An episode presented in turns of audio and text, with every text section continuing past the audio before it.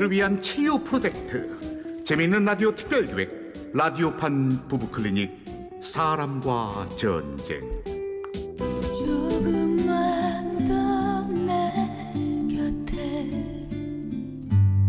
제 102화. 당신 잘못이 아니야 일부. 언제나 말없이 짠!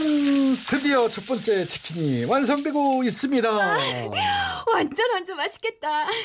자기야, 우리 너무 부자 되면 어떡하지?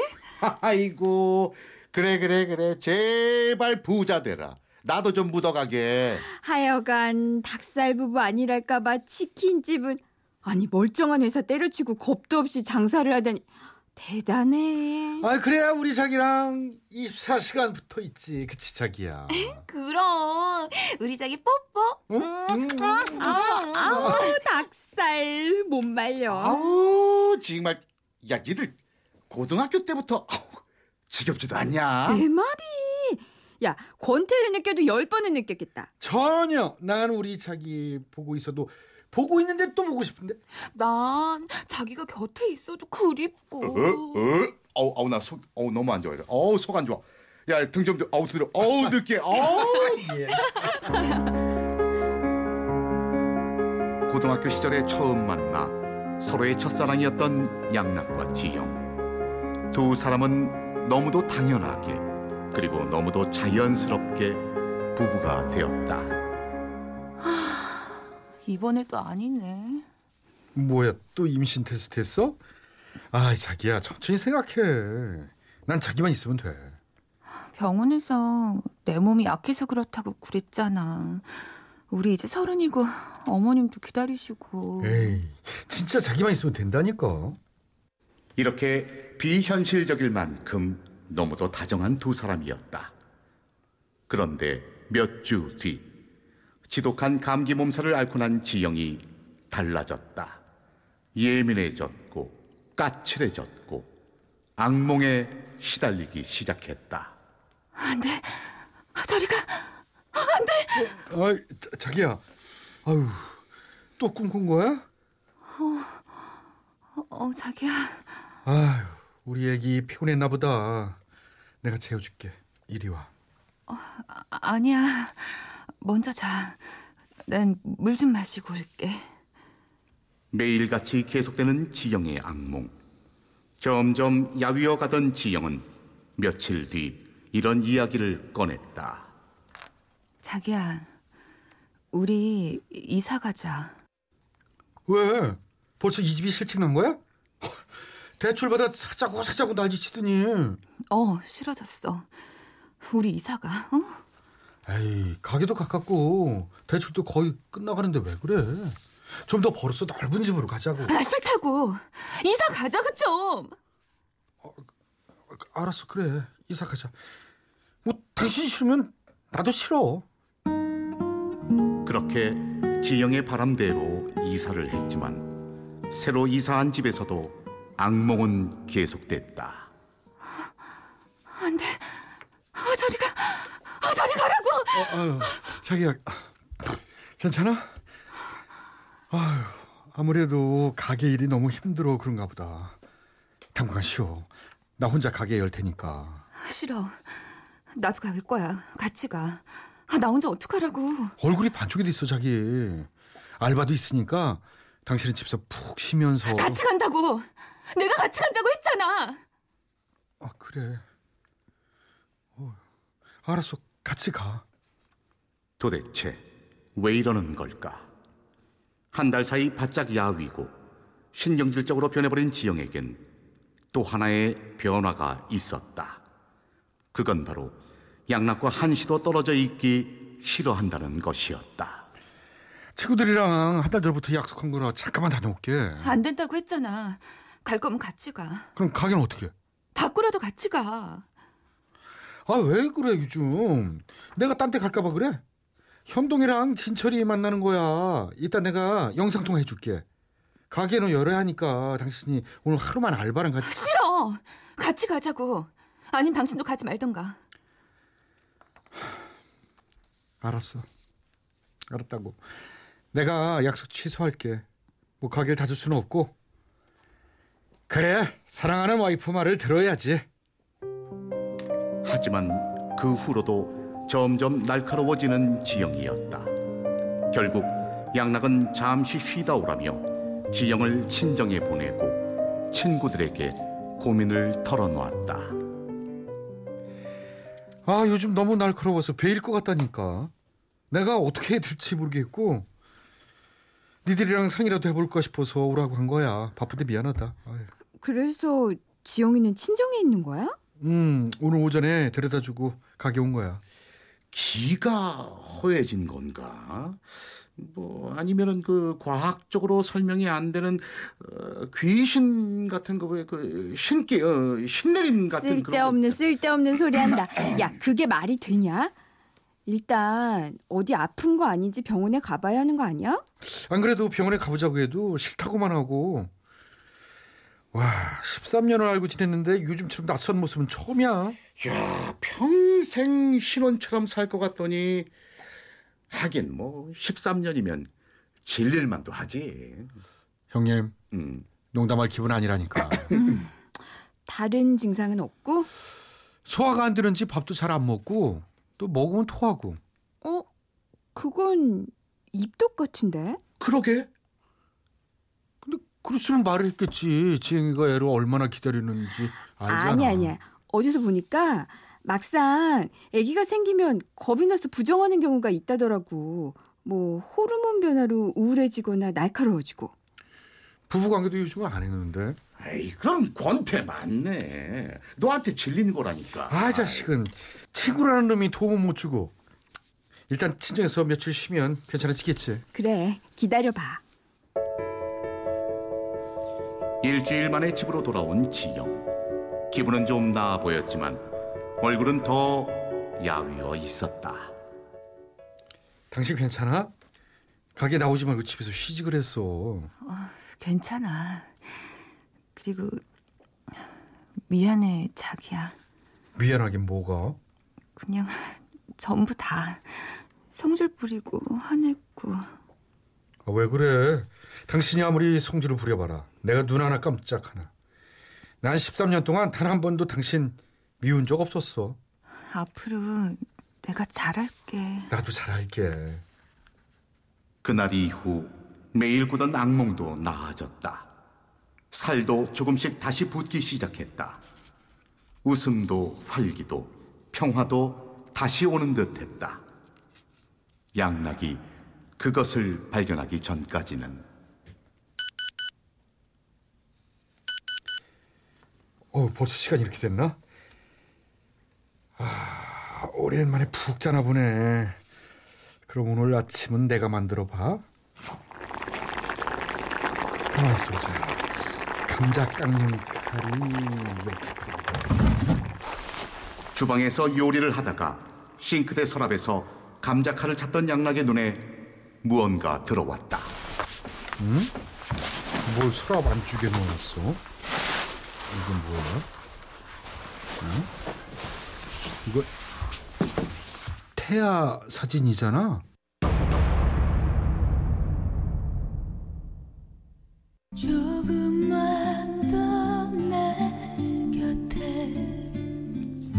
제 102화 당신 잘못이 아니야 2부 언제나 말없이 한동안 날카로웠던 아내 지영은 친정을 다녀온 뒤 안정을 찾는 듯 보였다.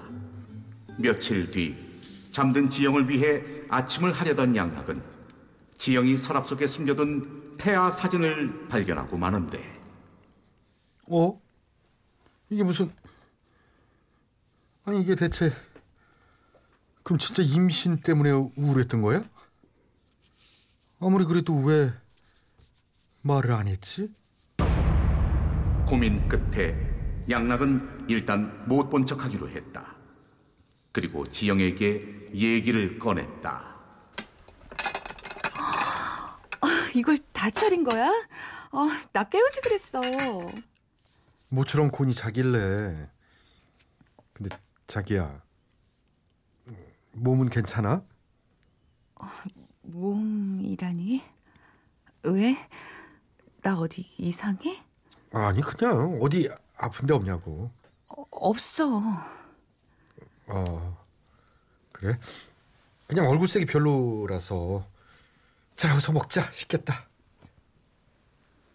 지영의 시치미에 양락은 혼란스러웠다. 태아 사진이 자꾸 떠올라 괴로웠던 양락은 결국 지영 몰래 처갓집에 연락을 하게 되는데 아이고, 최서방 웬일인가? 아 그냥 별일 없으신가 해서요. 별일은 지영이야말로 별일 없는 거지? 네? 안 그래도 그것 때문에 전화 드렸는데요. 지영이가 싸웠지? 아이고, 집에 와서 내내 자기만 하고 밥도 먹는 둥, 맞는 마는 둥 하는 게 부부싸움 오래가면 안 좋아. 어?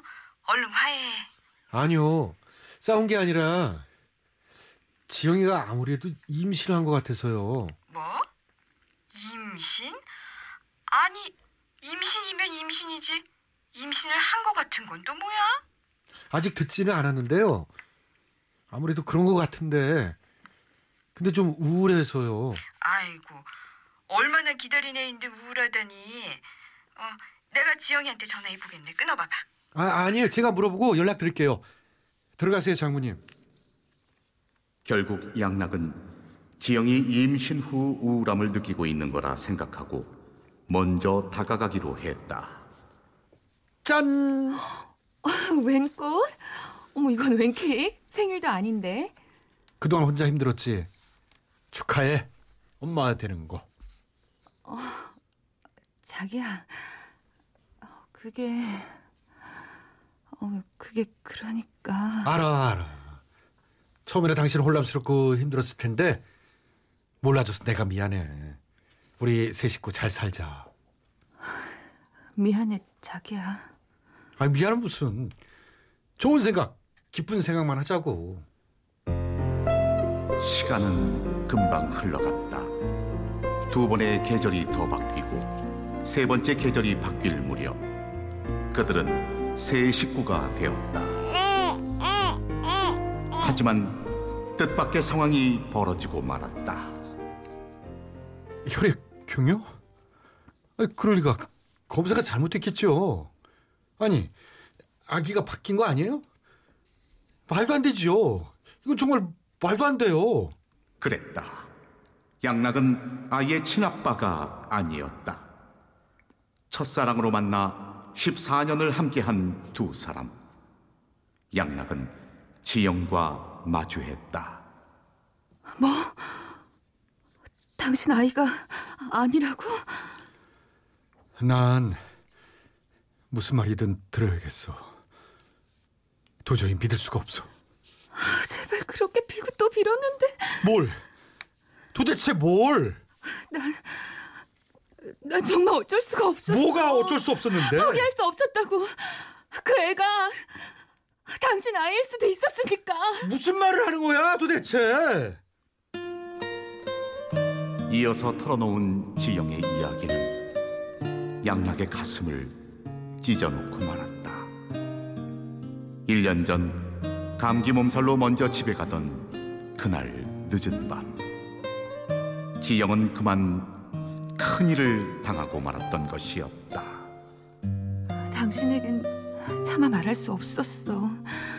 나만 이겨내면 될 거라 생각했는데 그렇게 잊어보려고 했는데 지영아, 임신이었어. 당신 아이일 수도 있는데 그렇게 기다렸는데 차마 차마 지울 순 없었어. 한참을 고민하다 포기하려고도 했는데 그때 당신이 임신 사실을 알아버렸어. 말을 하지. 나한테 말을 하지. 뭐라고 말할까? 생각하기도 싫은 그 일을 입에 올리고 당신까지 괴롭게 만들어? 그래? 그거 당신 잘못이 아니잖아. 그래도 벌은 내가 받고 있어. 지영아, 매일 밤 악몽에 시달리면서도 당신이 몰랐으면 했어. 나 혼자 괴로운 걸로 충분하다 생각했어. 그리고 난 당신 아이일 거라 믿고 싶었어. 아니라면 세상이 나한테 너무 잔인한 거니까. 그만 말해도 돼. 이제 우리 예전으로 돌아가기 힘들겠지? 그게 무슨 소리인데? 우리 여기까지만 하자. 말도 안 돼. 난 민지영 남편 최양락이야. 달라지는 거 없다고. 아니, 이미 달라졌어. 아이도 태어났고 끔찍하지만 내가 애 엄마야. 당신이 안 이상 당신 마주하며 살 자신이 없다고. 이건 사고일 뿐이야. 그냥 사고. 그래 사고지. 하지만 그 후증은 평생 따라다닐 거야. 아니, 이건 그냥 교통사고 같은 거야. 세상에 교통사고 당했다고 이혼하는 부분은 없어. 현실을 똑바로 봐. 이건 교통사고가 아니잖아. 제발 그냥 날 떠나라고. 당신이라면 내가 무슨 사고를 당했는데 나한테 흉터가 남고 후유증이 남았는데 당신은 놔두고 떠날 수 있어? 그만해. 점점 서로가 힘들어질 거야. 난 이해해. 다 이해할 거라고. 지금은 그렇겠지. 살다 보면 생각날 거야. 난 평생 동안 당신이 그 일을 떠올릴까봐 속상할 거고 아이는 아이는 됐어. 그만하자. 민지영. 미안한 마음으로 평생을 살겠지만 그래도 당신은 몰랐으면 했는데 당신이 왜 미안해? 그리고 앞으로도 우린 함께 할 거야. 아니 나 그냥 놔줘. 제발 그냥 정리해줘. 지영아. 지영아. 조금만 더내 곁에 라디오판 부부클리닉 사랑과 전쟁 제 102화 당신 잘못이 아니야 출연 남편 최양락 아내 민지영 친구와 친정엄마의 임방글 친구와 나레이션의 저 이철용이었습니다.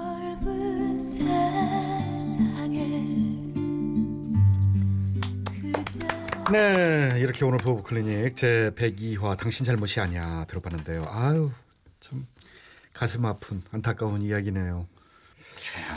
참이 세상에 제일 악질 범죄 네. 이거 피해자가 됐는데 에, 참 13년 동안? 어, 정말 행복했던. 14년? 14년 동안. 고등학교 때부터 이어진 예, 이 참- 2년이었는데. 아, 가정이 아, 참. 자 이럴 때 아내 말대로 이혼이 최선일. 오히려 이제 아내가 이혼하자는 거고 남편은 그냥 극복하면서 살자 그러는데 지금 그래도 이제 생각날 것이다.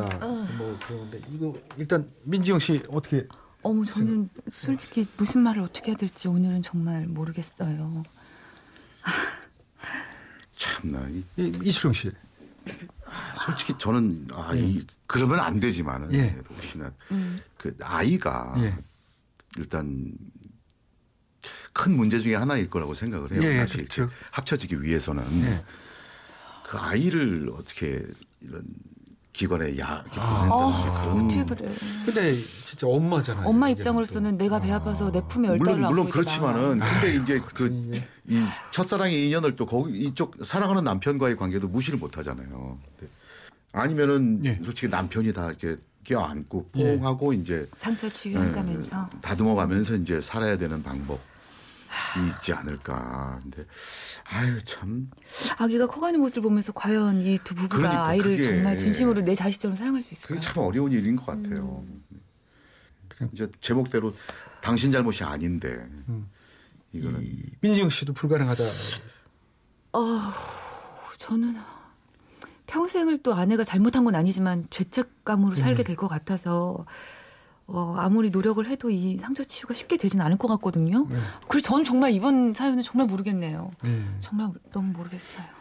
정말 모르겠는 분한테 자꾸 물어보면 그 그러니까 난 정말 모르겠어요. 골치 아프게 만드는 거니까 자, 그 전문가에게 물어보도록 하겠습니다. 자, 임박을 변호사님. 네, 우선 법적으로 보면요. 예. 지금 아내가 남편에게 이혼을 청구하고 있잖아요. 남편의 잘못은 아무것도 없죠. 네. 당연히 아, 남편이 원하지 않는 이상 아내의 이혼 청구는 뭐 어, 받아들여지지 않고요. 반대로 남편이 아내를 상대로 이혼을 청구하면 어떨까요? 음. 아내가 우선 뭐 그런 그 범죄의 피해자가 된 거는 아내의 잘못이 아니죠. 아내가 자신의 그 범죄 피해 사실을 남편에게 말하지 않은 거. 네. 그리고 이 임신했을 때 이 임신의 그 아이가 그 범인의 아이일 수도 있다라는 거를 말하지 않은 거. 이거 이렇지 말하지 않은 게 아내의 잘못이라고 단정하기는 어려울 것 같아요. 사실 이게 아내 입장에서는 남편에게 얘기 굉장히 어려운 부분이잖아요. 따라서 남편이 아내에게 어, 이혼 청구를 한다고 해도 이것도 받아들여지기는 쉽지 않을 것 같고요. 결론적으로 협의 이혼이 아닌 이상 재판상 이혼은 굉장히 어려운 사안입니다. 그럼 이거를 그럼 현실적으로 어떻게 해결할까? 이거 이제 법 외적인 문제인데요. 제 개인적인 생각으로는 우선 남편이 자기가 안고 가겠다고 하고 있잖아요.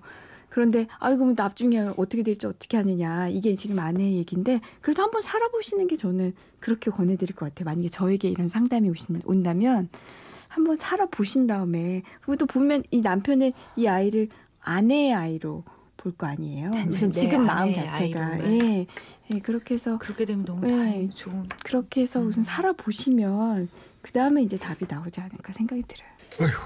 자 이마글 변호사의 법률 자문 잘 들었습니다. 청취자분들도 배심원이 되어 본인의 의견 보내주시면 감사하겠습니다. 네, 이혼 찬성 혹은 이혼 반대 의견과 함께 어, 사연 속 부부를 위한 조언 보내주시면요.